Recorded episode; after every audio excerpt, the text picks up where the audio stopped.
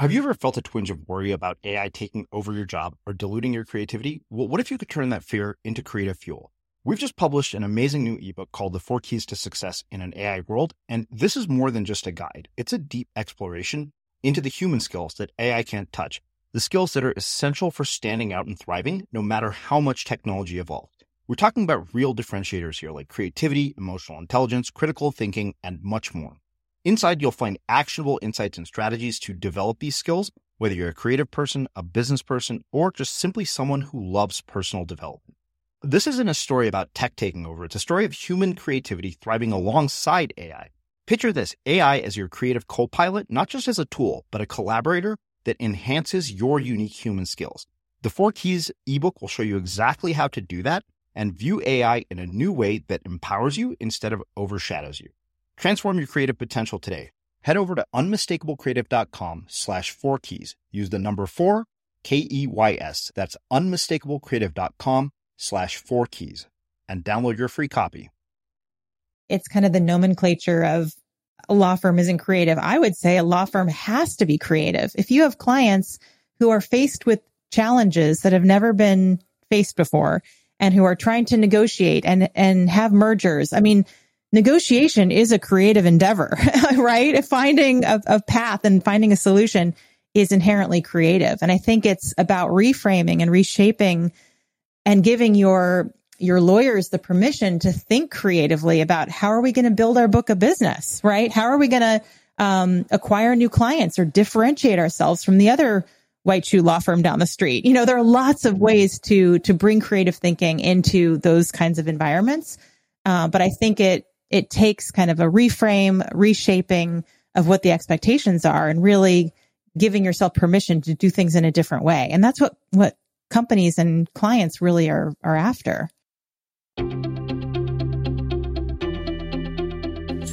I'm Srini Rao, and this is the Unmistakable Creative Podcast, where you get a window into the stories and insights of the most innovative and creative minds who've started movements, built thriving businesses, written best selling books, and created insanely interesting art.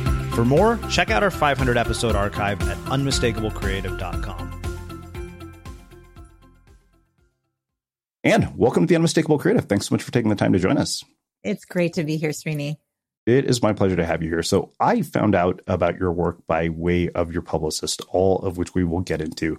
Uh, but before we start, uh, I wanted to start asking you what is one of the most important things that you learned from one or both of your parents that have influenced and shaped where you've ended up and what you've done with your life? Hmm. Well, I'm super close with my parents. I learn something from them all the time. Um, and I think one of the things that I take, especially now that I am a parent, is this concept of letting your kids fail and their support of my stumbling. And I think, you know, one of the things that I, I, I did early on was really follow my heart in terms of my pursuit of creative expression. And that meant singing, acting, dancing. I kind of grew up in the theater. I thought I would do it for a lifetime. And I went to Northwestern, studied theater there, and ended up deciding to drop out because I got my equity card. I thought I was going to, you know, go pro, which I did for a while. But you can imagine, I know you can relate to this, Srini, right? The parents of, you know, they were public servants. My mom was in education, you know, teacher, principal, you know, CEO of a, a charter school. My dad um, was in Social Security for his whole career. So they're public servants. And here is their child dropping out of Northwestern University. Uh, probably not their proudest moment, uh, but they let me to, they let me do it and they supported me through that. And they made that that decision they let it be mine. And i think that was a really powerful moment in our relationship. Um, would i do that again? Maybe not. Would i advise my kids to do that? Maybe not. No. but i think the the unconditional love and and letting me kind of stumble my way through it was a really powerful lesson. Yeah, it's funny because you, know, you went to business school at Stern, you went to undergrad at Northwestern. I'm like, oh wow, you went to the two places that I got rejected. Uh, I applied to the Northwestern School of Music and didn't get in, but I remember going to Evanston thinking I was like, the weather here sucks.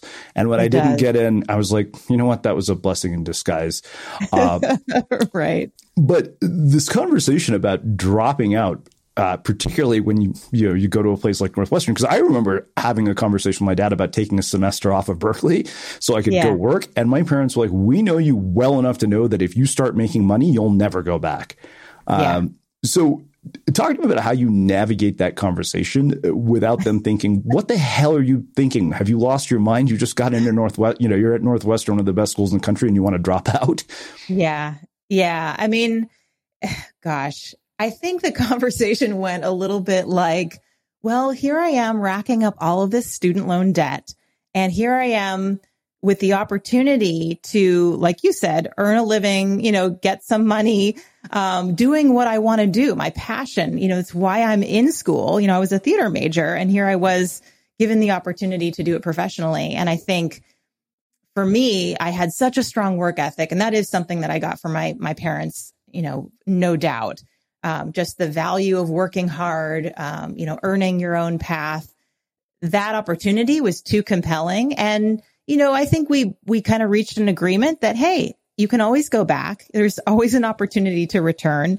You know, I ended up not returning to to Northwestern. I got my degree online, but um, you know, I think that was an okay solution in their mind, and they understood that my drive to perform and to do that in the professional setting was such a strong passion that if I had said no to that, that would have been more harmful and more disappointing and more of a, a yeah disappointment, I guess. Yeah.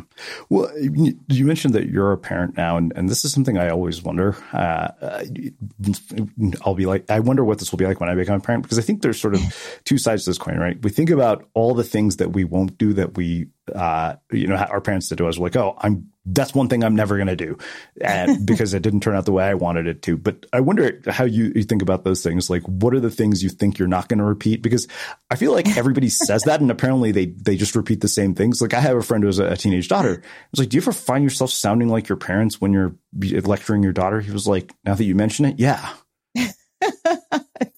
it's, really tough not to fall into those patterns, Srini. I think that's uh, every parent's just plight. Um, but I think you know, uh, one thing that I've learned from my kids is just how how different they are and how um, you really have to meet the child and meet every individual where they are and no two kids are alike. I mean, my sister and I were very different growing up, and my kids are quite different as well.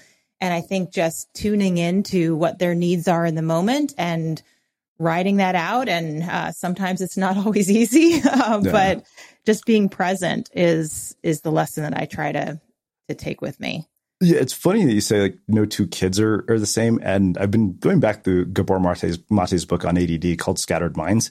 Mm. And one of the things he talks about is no kid is raised by the same two parents, even if they are in the same family, uh, yeah. because of the, the, life stage that they're at. Like I realized my sister and I had wildly different upbringings, and she probably had a very different experience of navigating the relationship with my parents than I did.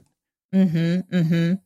Yeah, I think that's a really interesting insight. And yeah, I mean, parents have their own stuff going on, you know, to, to raise kids, especially in the middle of a global pandemic and launch a business and, um, try to stay sane. I mean, that's a tall order for anyone. And I think, uh, we've all learned a lot through this, this phase in our life and in history. Yeah. Well, talk to me about what happens after you drop out of Northwestern because I, I, hmm. think that uh, you know, I you and I both know career in the arts, particularly if you're talking about theater or acting. The odds that you're going to be successful are really low. Uh, you know, like one in a million. I mean, even being an author, the odds are unlikely. I remember asking my editor Stephanie at, at Penguin once, like, what are the odds that somebody gets a book deal? Like, how many people want one, and how many people end up here? Because I needed to rub it in my dad's face and say, this is actually harder than it is to get into medical school. He wasn't having any of it, but um, it was like one in 5,000. Mm. Hmm. Yeah. I mean, I think, you know, for me, I'd been doing it for such a long time since I was a kid. And, you know, I did it professionally in Chicago. I moved to New York, um, did it professionally there for a while. I was in New York during 9 11, kind of dating myself here. But um, that was a pivotal moment for me to just kind of zoom out and figure, you know, gosh, someday I really, I want to be able to buy a house. I want to be able to have a family. And there are plenty of performers who end up doing that. Um, and they, they make their way of it. but I just really was craving more stability and a different kind of intellectual stimulation, I guess. So that's kind of when I made my pivot to business mm-hmm. and joined a startup. You know, I thought that that was more stable. It shows how little I knew, I knew about the startup world, but uh, ended up staying there for over a decade and growing this business and scaling it from seven people to thousands. And that was kind of my aha moment that creativity in business is just as applicable as in the arts. So that kind of tapping into your creative thinking is a real skill that's yeah. that's useful. Well, yeah. you know, I, I, want to spend a bit more time talking about uh, the time that you spent in theater. There are probably numerous things that come about in terms of navigating, you know, profound uncertainty on a day to day basis, wondering sometimes like how you're going to pay rent the next month um, you know, before you hit that point of okay, I want more stability. How did you manage your psychology and, and not lose your mind? uh, creativity, my friend. Um, that's what we're talking about. And I think, yeah. You know, figuring, I mean, gosh, when I was living in New York, I was waiting tables. I was a nanny. Um, I was an executive assistant at a real estate company. I was also performing. I mean, I was wearing all these different hats and was really just, I was a big planner. I still am a big planner. So I think if you if you kind of plan it all out and you figure okay this is what i need to do to make this work and to pay my rent and to live in the city you figure out a way there's always a way yeah. um, but you have to have that drive and commitment to find a path whatever mm-hmm. it is yeah talk to me about the sort of day-to-day discipline and habits that come from being a theatrical performer and how mm. you've applied those in other areas of your life yeah I mean, I write a lot about that now, just the connecting the dots from the arts and what I really learned about collaboration and leadership and building empathy and you know a lot of the skills that now apply in the workforce and that are really sought after in in today's work environments I learned from the theater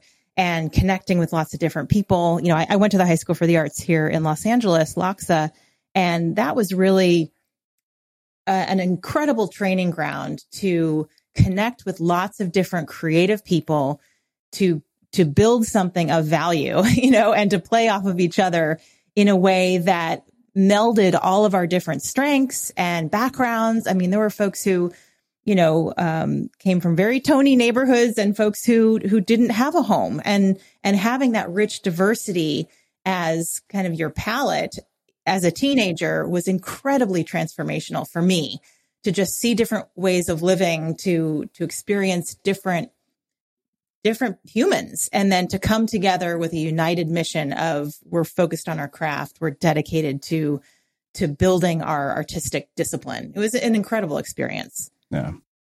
Hey, it's Srini. I want to tell you about something new that we've been building for you. The Unmistakable Collective is a monthly membership for writers, bloggers, podcasters, and content creators who want to build an audience for their work. As a member of the collective, you get access to exclusive content that we don't publish anywhere else, three monthly events including office hours, Q&A sessions with former podcast guests and regular workshops to help you develop the foundational skills you need for building an audience. And it only costs $30 a month. If you want to build an audience for your blog, write a book, or start a podcast of your own, Go to unmistakablecreative.com slash collective to learn more. Again, that's unmistakablecreative.com slash collective. Here's a cool fact. A crocodile can't stick out its tongue. Another cool fact, you can get short-term health insurance for a month or just under a year in some states.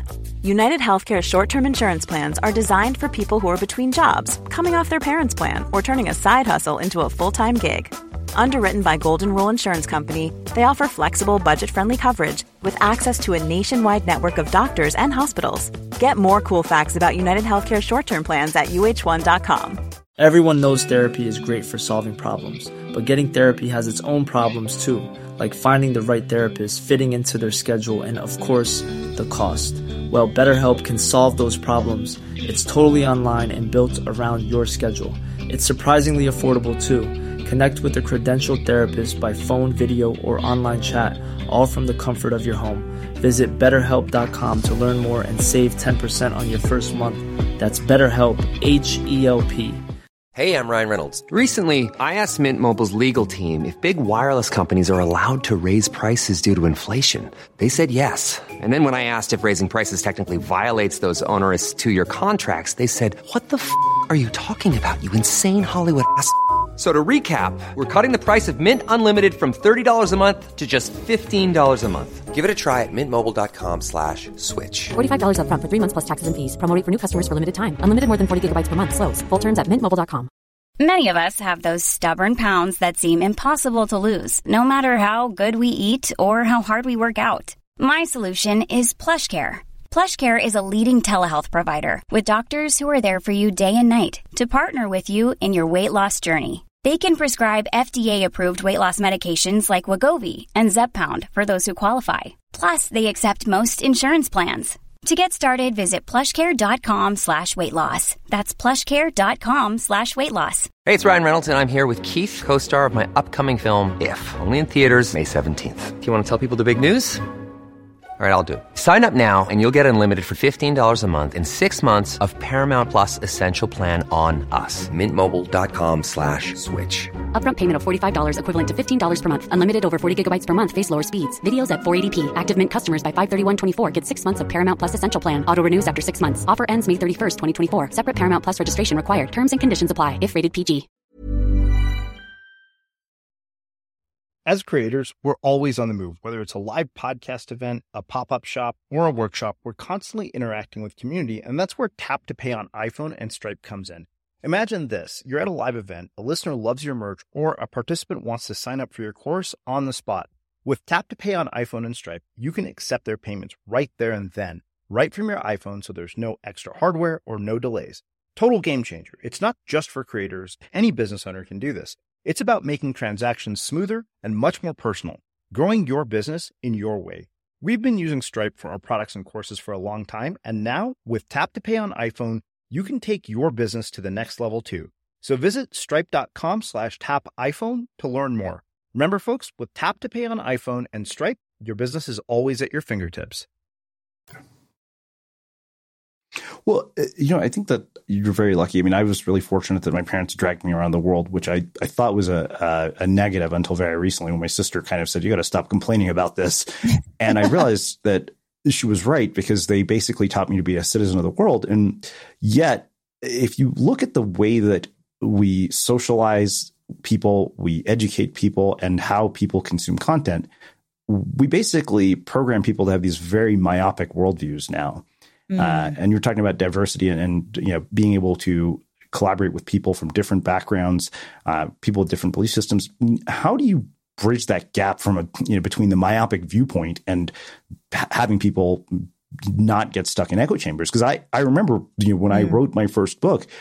I jokingly always said the title of this book could have just as easily been called "Everybody is Full of Shit," even though Penguin wouldn't have published that.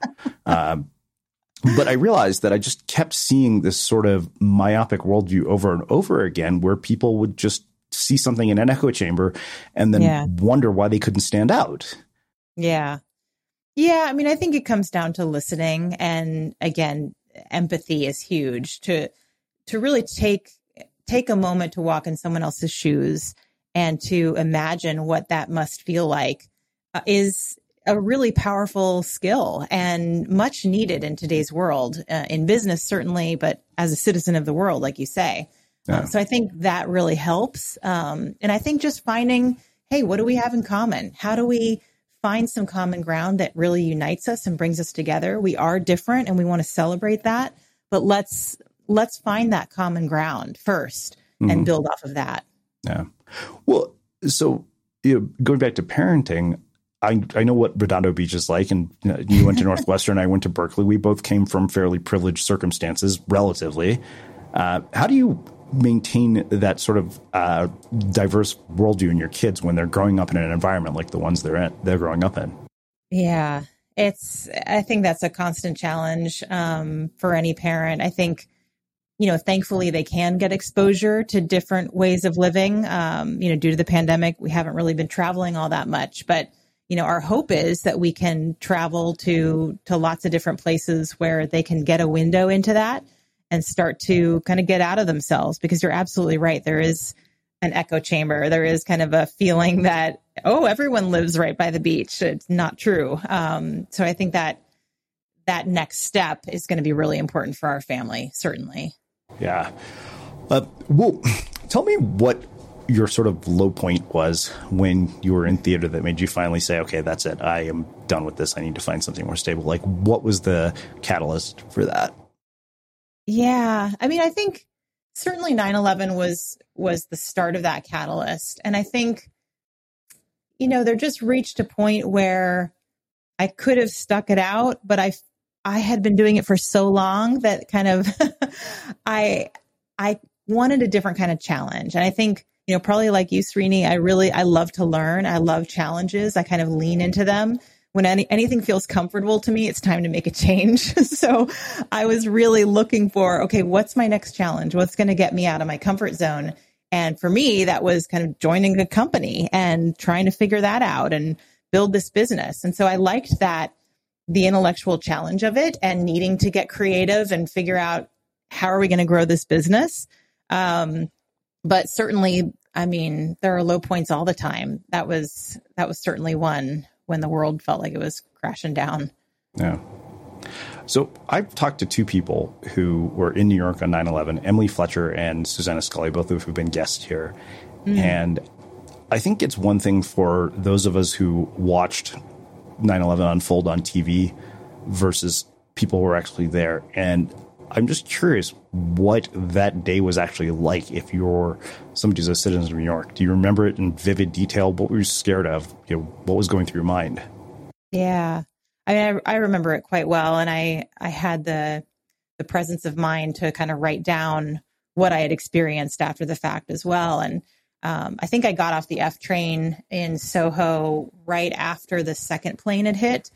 And I just remember kind of walking around the neighborhood. I was walking to, to the office that I worked at the time, and uh, people would kind of watch all these, you know, ambulances racing down Broadway, and um, just thinking that it was a fire in the building. And just, I'll never forget that moment of ignorance where we didn't really understand the magnitude of what had happened, and people just thought, "Oh gosh, what a terrible fire!" We could see the smoke kind of coming out of the buildings, but um, you know, I think that day obviously changed everyone's life in some way, touched everyone. But at, as a New Yorker at the time, it really did bring people together. And there was um, kind of an unspoken knowing you just kind of make eye contact with people on, on the subway that everyone is going through the same thing at the same time. And I think we're experiencing something similar, certainly with the, the pandemic, where everyone is a bit traumatized from what's what's happened. So it's an interesting moment.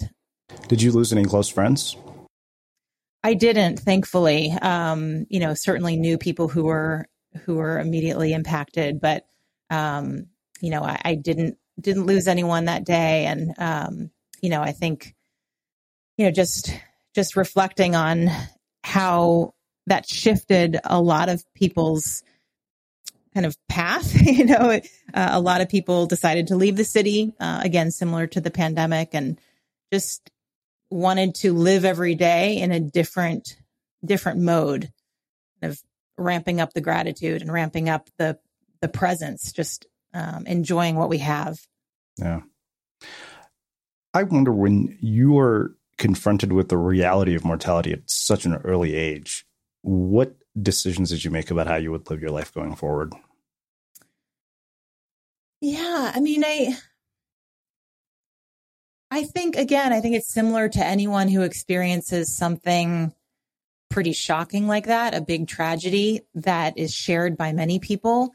It does force you to reflect and be really intentional about what you want in life. And you know, for me, I again, I wanted that stability. I wanted to be able to have a family. Um, you know, just wanted a little bit more self direction and control over my destiny. And as a performer, you're often at the mercy of the casting director or, you know, what, um, you know, what opportunities exist in a certain piece. Uh, it, it's, it's a lot harder, I think, to chart your own course. And I really craved that, that creative control. So that for me was the pivot to to business and to you know thinking about um, being part of that corporate world um, you know, for others, it, it steered them in the opposite direction, right? They thought, yeah. I'm going to live my life. I'm going to be a performer and this is what I'm destined to do. And so they doubled down on that. So I think everyone kind of, um, absorbs that kind of shock in a different way. Yeah. Well, it's kind of funny because you're kind of an opposite of a lot of the people I've interviewed where they all abandon the corporate world to go do something creative and you basically abandoned something creative to go do something corporate. Uh, yeah. So I wonder when you were in the early stages of something, you mentioned growing something from seven to a thousand people. What goes into scaling something to that level? Yeah. I mean, it didn't happen overnight. So, uh, you know, it was over the course of many years. But um, for us, it was really about the culture. And that's the kind of work that I do now is focusing on creative cultures, cultures that want to innovate and to build and to grow. Uh, and that requires a certain mindset among its founders, among its leadership team to, to set the stage where people can bring their fresh ideas, where they're not scared to take risks and, and cultivating that kind of environment is really appealing to me. So that's, I think, the secret sauce that we had as we scaled the organization.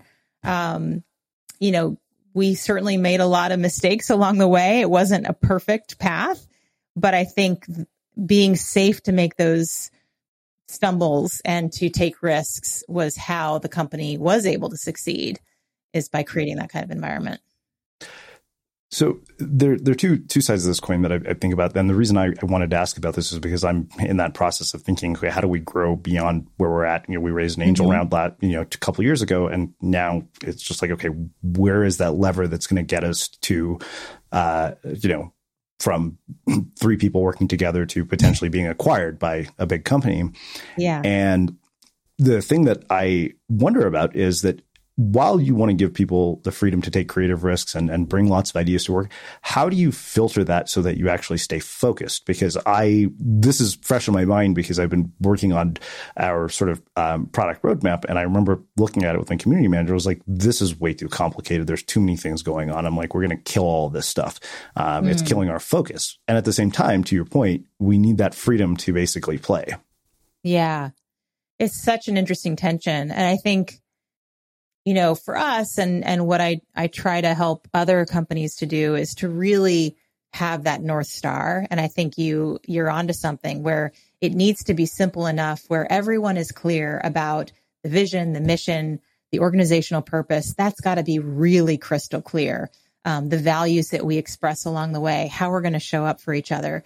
So I think that's a really good place to start before starting to scale and bringing more people on because yeah you know, you bring more people on, it becomes more complex. There are lots of different points of view, and that's a good thing. Mm-hmm. But you need to have that North Star established first in yeah. order to get everyone aligned.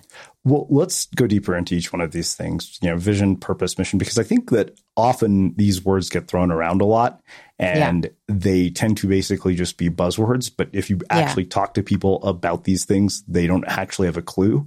Because uh, I, I, remember the first time I ever interviewed Simon Sinek, he was like, Your why is that you're obsessed with people who are good at unusual things. And I was like, That's great, Simon. What the hell am I supposed to do with that? And the funny thing is now, 10 years later, it's like, Oh my God, every person that has been a guest on this podcast is a reflection of that core idea. And yeah. I realized everything we're, we we do here is driven by this fundamental belief that everybody has a story worth telling. And I was like, that's it. Everything we do needs to be an expression of that core idea.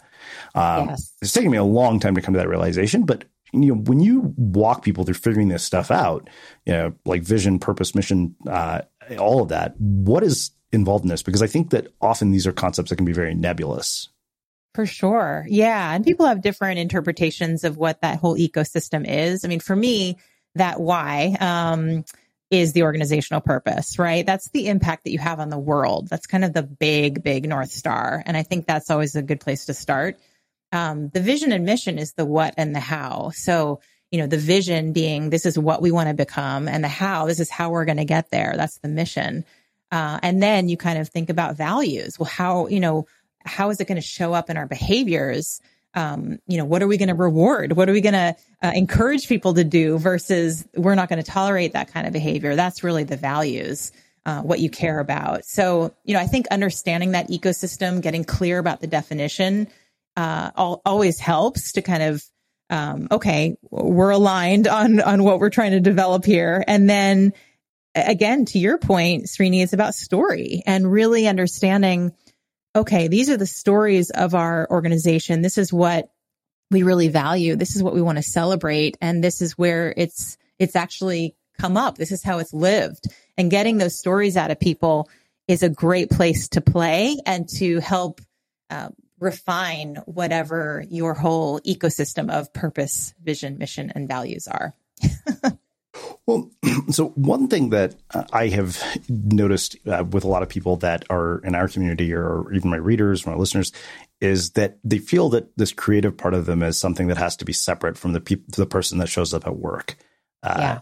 And it's like, oh, this creative thing I do on the side, is like, no, that's completely irrelevant to my work. Mm-hmm. And mm-hmm. I've so often found that the things that I have done that have no purpose or end in mind that are just creative things for fun have had a massive impact. So the entire visual aesthetic of Unmistakable Creative came from a 30 day project where I tried to teach myself how to draw and realized I couldn't draw. And, uh, but because of that, I started to actually figure out that I could collaborate with other people who could draw. I was like, oh, mm. other people can bring my vision to life, even if I can't do this thing that I yeah. want to do. Um, but I think that that's I mean, I'm in, you know, the position to be able to do that because I own my own company and I you know, basically the person who gets to make decisions. But I don't think a lot of people feel that freedom. Yeah. Yeah. And this comes down to the culture piece. You know, our leaders creating those spaces for people to, to play and to, to do creative thinking and to do deep work. Uh, are you just kind of a taskmaster and everything's just kind of drilling people down, uh, wearing them down versus, okay, protect this, even if it's 15 minutes, honestly, do some creative thinking. Um, you know, get your ideas out there and and have that white space in which to play. I think that's that happens with great leadership and creative leadership.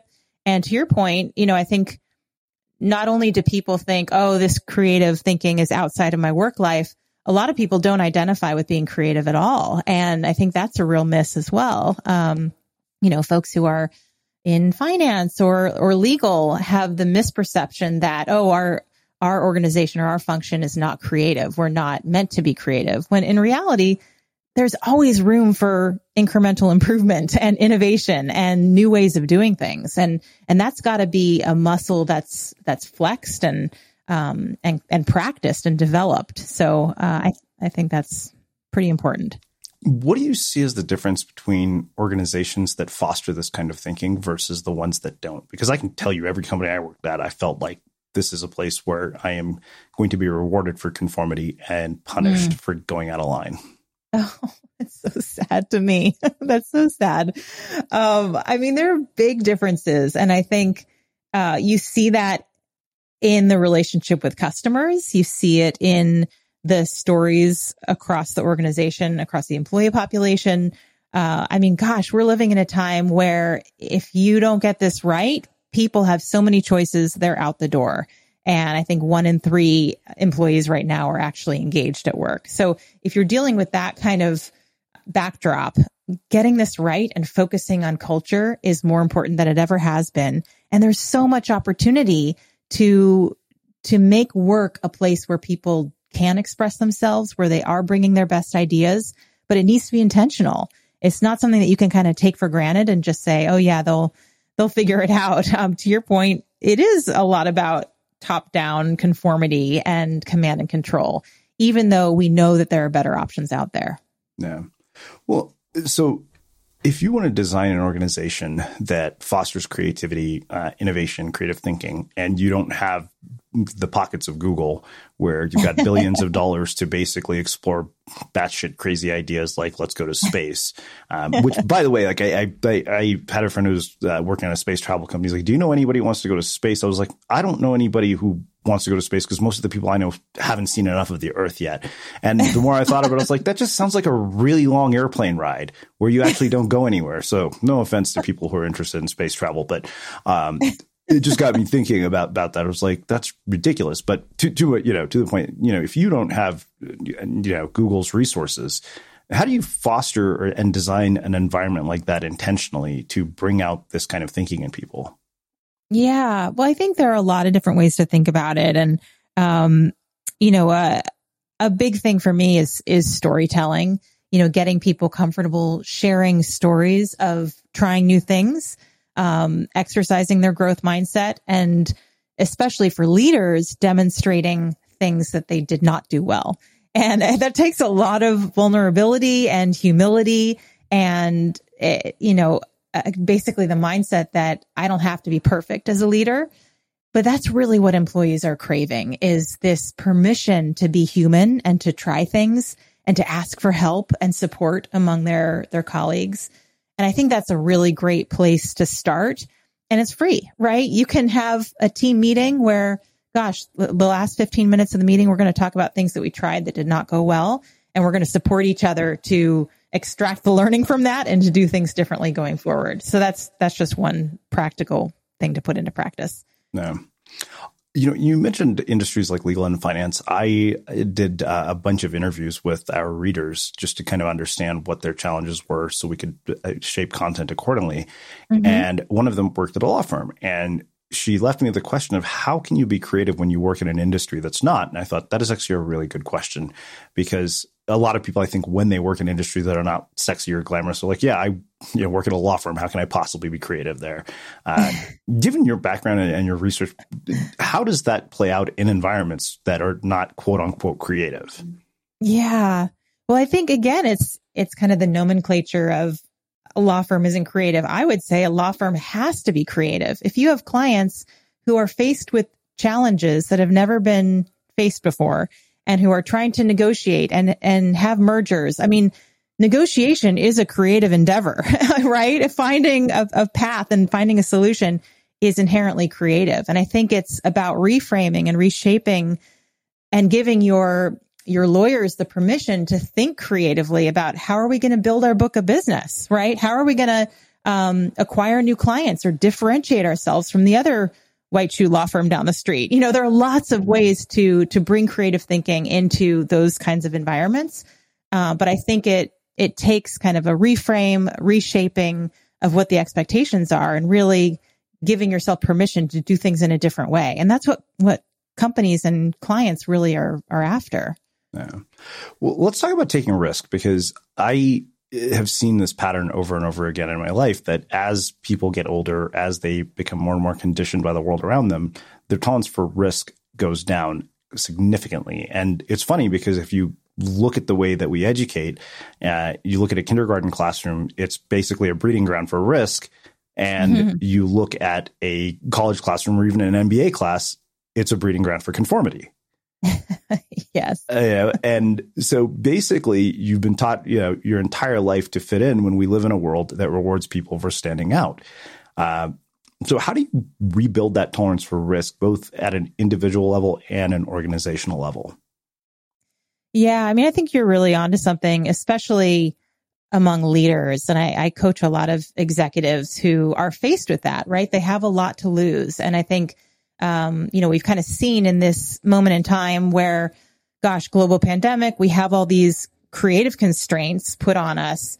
Let's just cling to the status quo, right? Let's cling to what's certain. Where in reality, it's, it's the big bets of no, let's, let's try something really different and see what our customers think of that. Th- those are the things that are breakthrough successes. And so I think for the leaders to to understand and kind of get aligned on the value of trying things in a new way. And it doesn't have to be big, right? It doesn't have to be huge transformational change, but really getting comfortable with incremental improvement and experimentation as part of the mode of operation. And I think that that's the muscle that we're trying to develop here. Between reading the books of all the people I interview, writing articles, and managing my business, I have to deal with and process a lot of information. And one of the biggest causes of information overload and digital distractions in our modern lives is the way that we organize information. Using 20 different apps and sifting through folders is a bit like going to a different grocery store to buy every item on your list, but it doesn't have to be this way. If you've ever felt like you're completely buried by information overload or you can't remember everything that's important, then maximize your output with MEM, our new knowledge management course, is just for you. MEM is the knowledge management app that helps you get a handle on everything from reducing information overload to remembering what matters and managing your tasks and projects more efficiently. In this course, you'll learn how to reduce information overload and focus on what's important, remember everything that matters with ease, and manage everything in one place and get more done in less time. I loved MEM so much that I ended up creating this course. And it's a perfect course for knowledge workers and creatives who want to take back control of their time and productivity. You can learn more about it at maximizeyouroutput.com. Again, that's maximizeyouroutput.com. Here's a cool fact a crocodile can't stick out its tongue. Another cool fact you can get short term health insurance for a month or just under a year in some states. United Healthcare short term insurance plans are designed for people who are between jobs, coming off their parents' plan, or turning a side hustle into a full time gig. Underwritten by Golden Rule Insurance Company, they offer flexible, budget friendly coverage with access to a nationwide network of doctors and hospitals. Get more cool facts about United Healthcare short term plans at uh1.com. Even on a budget, quality is non negotiable. That's why Quince is the place to score high end essentials at 50 to 80% less than similar brands. Get your hands on buttery soft cashmere sweaters from just 60 bucks, Italian leather jackets, and so much more. And the best part about Quince, they exclusively partner with factories committed to safe, ethical, and responsible manufacturing. Elevate your style without the elevated price tag with Quince. Go to quince.com slash upgrade for free shipping and 365-day returns. There's never been a faster or easier way to start your weight loss journey than with PlushCare. PlushCare accepts most insurance plans and gives you online access to board-certified physicians who can prescribe FDA-approved weight loss medications like Wegovy and Zepbound for those who qualify. Take charge of your health and speak with a board-certified physician about a weight loss plan that's right for you. Get started today at plushcare.com slash weight loss. That's plushcare.com slash weight loss. Plushcare.com slash weight loss. Hiring for your small business? If you're not looking for professionals on LinkedIn, you're looking in the wrong place. That's like looking for your car keys in a fish tank. LinkedIn helps you hire professionals you can't find anywhere else, even those who aren't actively searching for a new job but might be open to the perfect role. In a given month, over 70% of LinkedIn users don't even visit other leading job sites. So start looking in the right place. With LinkedIn, you can hire professionals like a professional. Post your free job on linkedin.com slash people today. Quality sleep is essential. That's why the Sleep Number smart bed is designed for your ever-evolving sleep needs. Need a bed that's firmer or softer on either side? Helps you sleep at a comfortable temperature? Sleep Number smart beds let you individualize your comfort so you sleep better together. JD Power ranks Sleep Number number 1 in customer satisfaction with mattresses purchased in-store. And now, save 50% on the Sleep Number limited edition smart bed for a limited time. For JD Power 2023 award information, visit jdpower.com/awards. Only at a Sleep Number store or sleepnumber.com. Burrow is a furniture company known for timeless design and thoughtful construction and free shipping, and that extends to their outdoor collection. Their outdoor furniture is built to withstand the elements, featuring rust-proof stainless steel hardware, weather-ready teak, and quick-dry foam cushions. For Memorial Day, get 15% off your Burrow purchase at burrow.com slash ACAST and up to 25% off outdoor. That's up to 25% off outdoor furniture at burrow.com slash ACAST. Yeah, it's funny because I think that people don't see the degrees of risk when I talk to them about this. Like I either have to do this, you know, huge thing or nothing at all. And I realize that everything that I've done has been a series of incremental risks mm-hmm, mm-hmm. where you get feedback. One thing I wonder is when your risk doesn't pay off and it blows up in your face, how do you maintain the guts to do it again?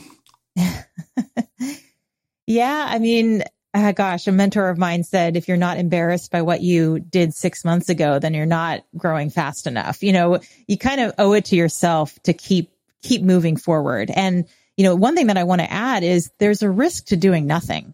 And I think that opportunity cost is often undervalued, you know, underassessed or underreported where people think, oh, let's just keep doing what we're doing. There's really a risk in that as well. And so being um, clear about uh, what are all the choices. And yes, there could be something that could blow up in your face, but you could also go under just by doing what you're doing today. Yeah. Yeah, I, I try to think about risk from a sort of strategic standpoint of okay, look at the downside, look at the upside, be calculated about it, but not reckless. Uh, yeah. So when you work with people, how do you define the distinction between strategic and reckless risks? well, um, you know, a lot of companies are embracing more data informed business practices, which I think is great. And I think getting the data, really listening to customers first, that's, that's a must, right? You can't just, to your point, be reckless. Hey, let's just try this, you know, throw it against the wall and see if it sticks. No, it really should be informed by the data that you're hearing from customers, the research that you've done across other similar industries or different industries that might apply. Um, I mean, all of that, that planning has to be done, uh, in order to, to make that, that safe bet. Absolutely. Yeah. Well, for me, that raises a, a question about looking at data and making data driven decisions without compromising the integrity of the creativity. And, and I'll, I'll give you a more specific example to frame it. So one thing that I am known for is turning down very famous people. Uh, who pitch us to be on the podcast? People that everybody listening to this has heard of. Like I think I've probably even mentioned that we've turned down Gary Vaynerchuk multiple times, um, and that's something I'm proud of. And at the same time, I also know that Gary Vaynerchuk on the podcast would increase our metrics. And mm. I've always had this line of I will never compromise the integrity of the content to in service of the metrics. And sometimes yeah. I've had to do that. I will make guest choices and I'll choose a good story at the cost of our metrics because I felt that in the long run, that would matter. Yeah. Yeah. It's all about values, right? Um, yeah. Going back to that. And I think. Um, and at the um, same time, we're running a business. Yeah. Yeah. But if you think about it, you know, data is only as good as what you have been doing. And I think if you're really trying to do something differently, sometimes you have to look outside of the data set and think, well, what could it look like if we introduce something completely different? And I think that's what's powerful about creativity is introducing something that's never been done before, something that is an outlier that's not in the data set. And mm-hmm. we need mm-hmm. to, to push ourselves to keep doing that. That's why um, you know, diversity is so important is you, you need those outliers to put you on a different path. Yeah.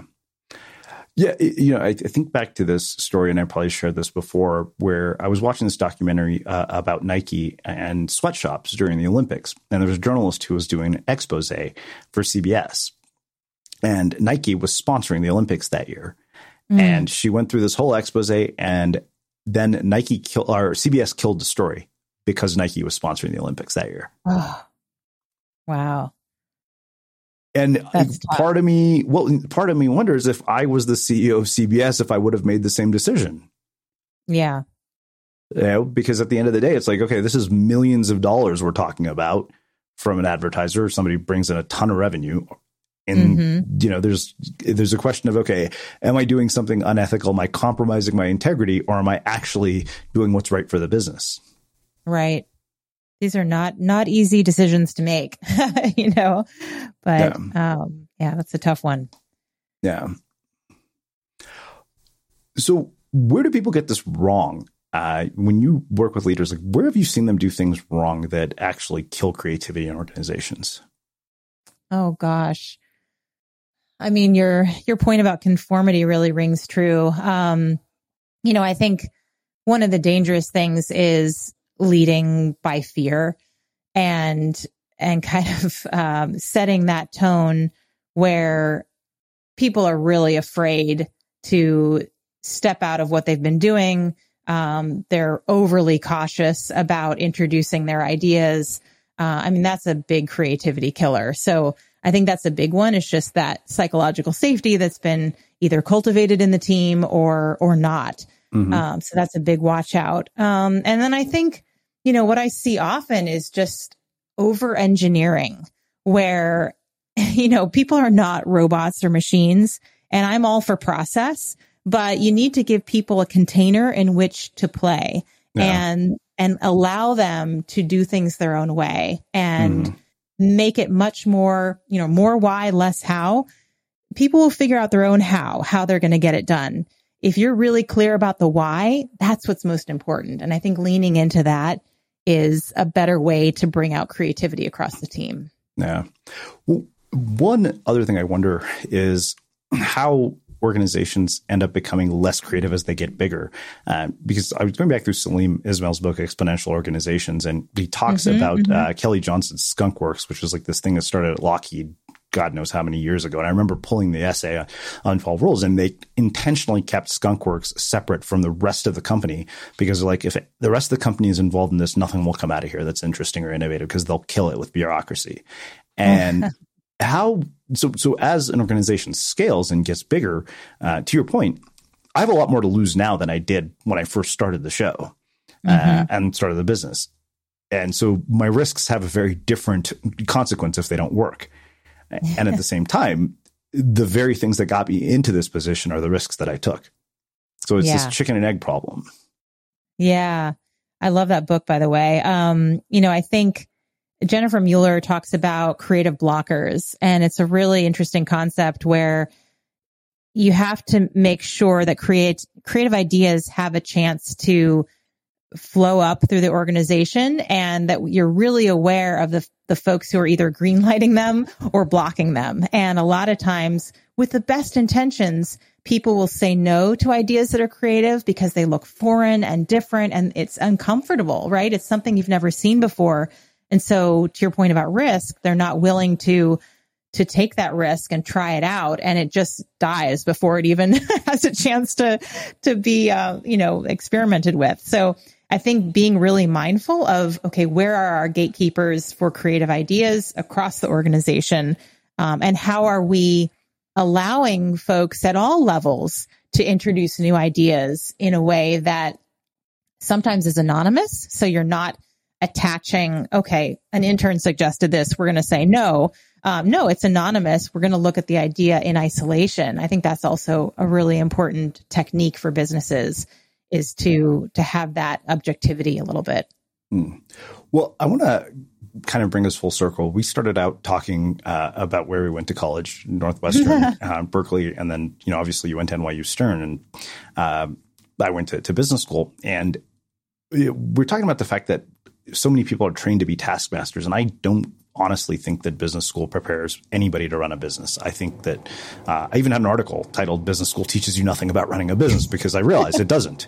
It teaches you how to be an employee in somebody else's. So when you think about sort of how we are going to educate people for the future, particularly given your background and the work that you do, and having gone to two elite universities, what would you change about the way that we educate people? Oh gosh and this rings true as a parent as well. You know, I think about that's why I asked the daughter. question. yeah, yeah. And when my daughter started kindergarten, I remember her reflecting and saying, "Gosh, mom, you know, it's just so structured." you know, and for her as a kindergartner at five years old to recognize, well, gosh, you know, you have to sit at this time and you have to do this at this time. Um, obviously, there are alternate schools out there that teach in a very different way, but I think to your point about entrepreneurs and how do you cultivate those skills? I'm a big fan of kind of incubation labs and learning labs. Um, I'm I'm an advisor to a, a venture firm called Dangerous Ventures, and they're really trying to tap into what are the skills that help entrepreneurs to thrive and to be successful. Uh, really thinking about the competencies required and how do we cultivate those and get folks to practice those. It has nothing to do with school. I couldn't agree more, Srini, that you know, going to Stern was not how I, I got my, my business chops. It was really by trial and error and seeing, well, gosh, this works or, you know, uh, or I'm well networked and I know these people and that really helps me to connect the dots. And uh, I think it's a lot more about lived experience. Well, uh, you know, I think Naval Ravikant had a really good way of expressing this. He, uh, you know, did this podcast titled "How to Get Rich Without Getting Lucky." And funny enough, I don't listen to podcasts at all, uh, but I have listened to that dozens of times. And one of the things that he said was that there are idiosyncrasies that express themselves in you know, practice that don't in theory. And yeah. I thought about that from the standpoint of sort of like a business school case study. I was like, yeah, in a business school case study, the people are static. They don't, you know, waver between being gigantic assholes and the nicest people in the world or being, you know, brilliant and complete morons. right. Yeah, that's so true. Um, you know, I, I, I love kind of role plays as well as a way to learn and to really, it's probably back to my, my acting roots, but just kind of embodying okay, these are the set of circumstances. How would you really behave under these conditions? And let's play it out and let's try it on. And you can really learn a lot from those exchanges. Um, yeah. So, two sort of final questions. Like, when people come to you to hire you and ask you to come into an organization, what are the problems that they're asking yourself? Like, why does somebody typically come to you? And what are they looking for? yeah. I mean, I think I think a lot of organizations are trying to figure out how do we create the culture that we want under these sets of circumstances that we never predicted. You know, uh, folks who are moving to more of a hybrid setting uh, or going completely remote, and how do we preserve and really strengthen our culture under these conditions?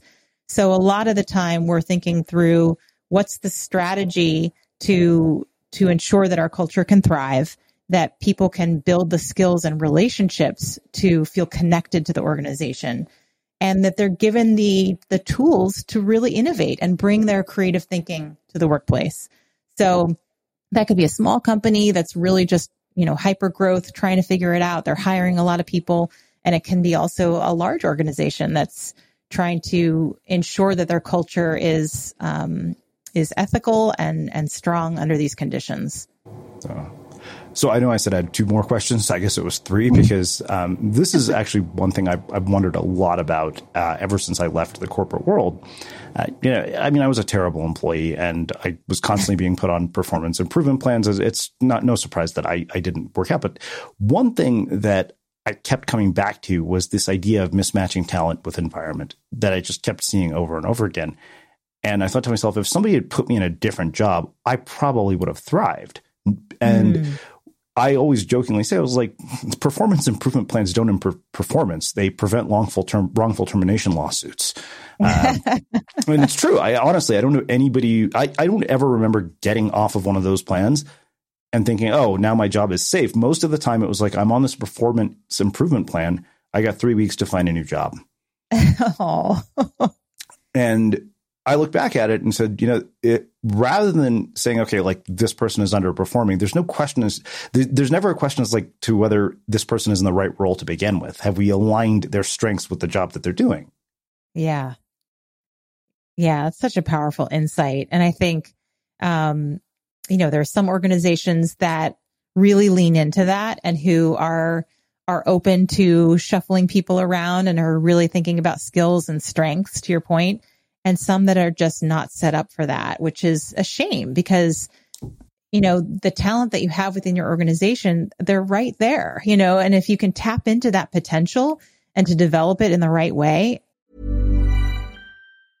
Mom deserves the best, and there's no better place to shop for Mother's Day than Whole Foods Market. They're your destination for unbeatable savings, from premium gifts to show-stopping flowers and irresistible desserts. Start by saving 33% with Prime on all body care and candles. Then get a 15-stem bunch of tulips for just $9.99 each with Prime. Round out Mom's menu with festive rosé, irresistible berry chantilly cake, and more special treats. Come celebrate Mother's Day at Whole Foods Market. Hey, it's Danny Pellegrino from Everything Iconic.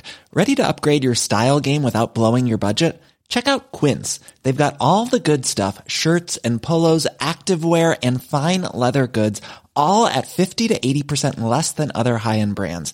And the best part? They're all about safe, ethical, and responsible manufacturing.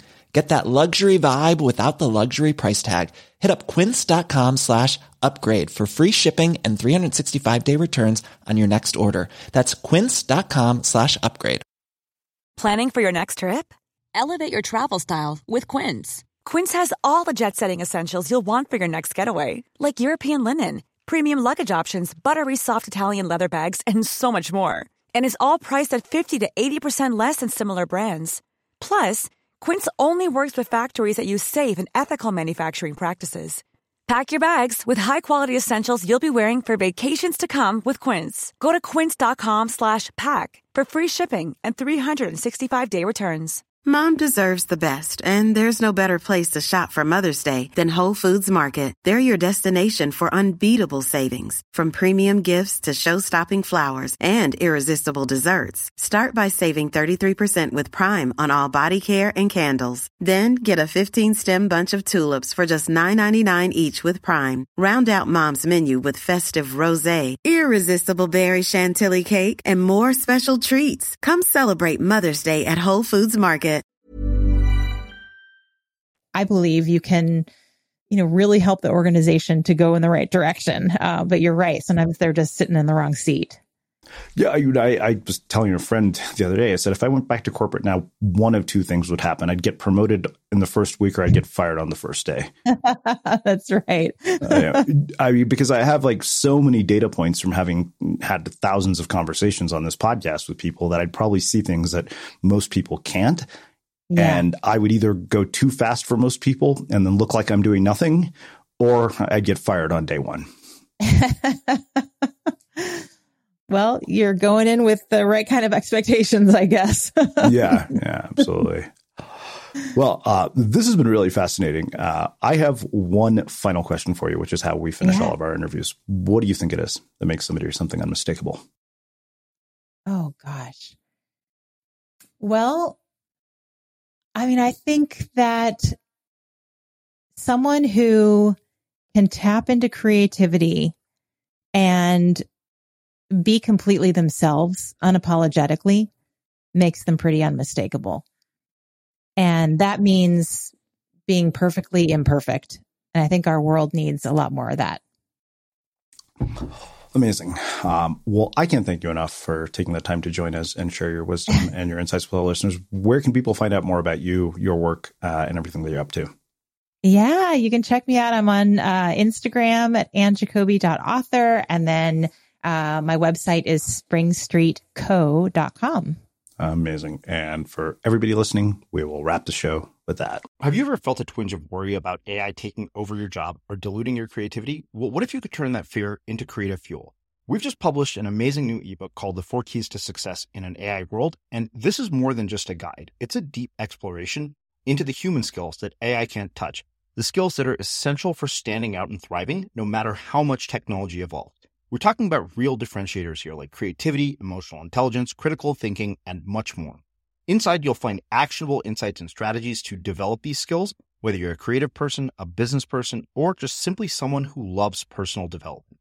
This isn't a story about tech taking over, it's a story of human creativity thriving alongside AI. Picture this AI as your creative co pilot, not just as a tool, but a collaborator that enhances your unique human skills. The Four Keys ebook will show you exactly how to do that and view AI in a new way that empowers you instead of overshadows you. Transform your creative potential today. Head over to unmistakablecreative.com slash four keys. Use the number four, K E Y S. That's unmistakablecreative.com slash four keys and download your free copy.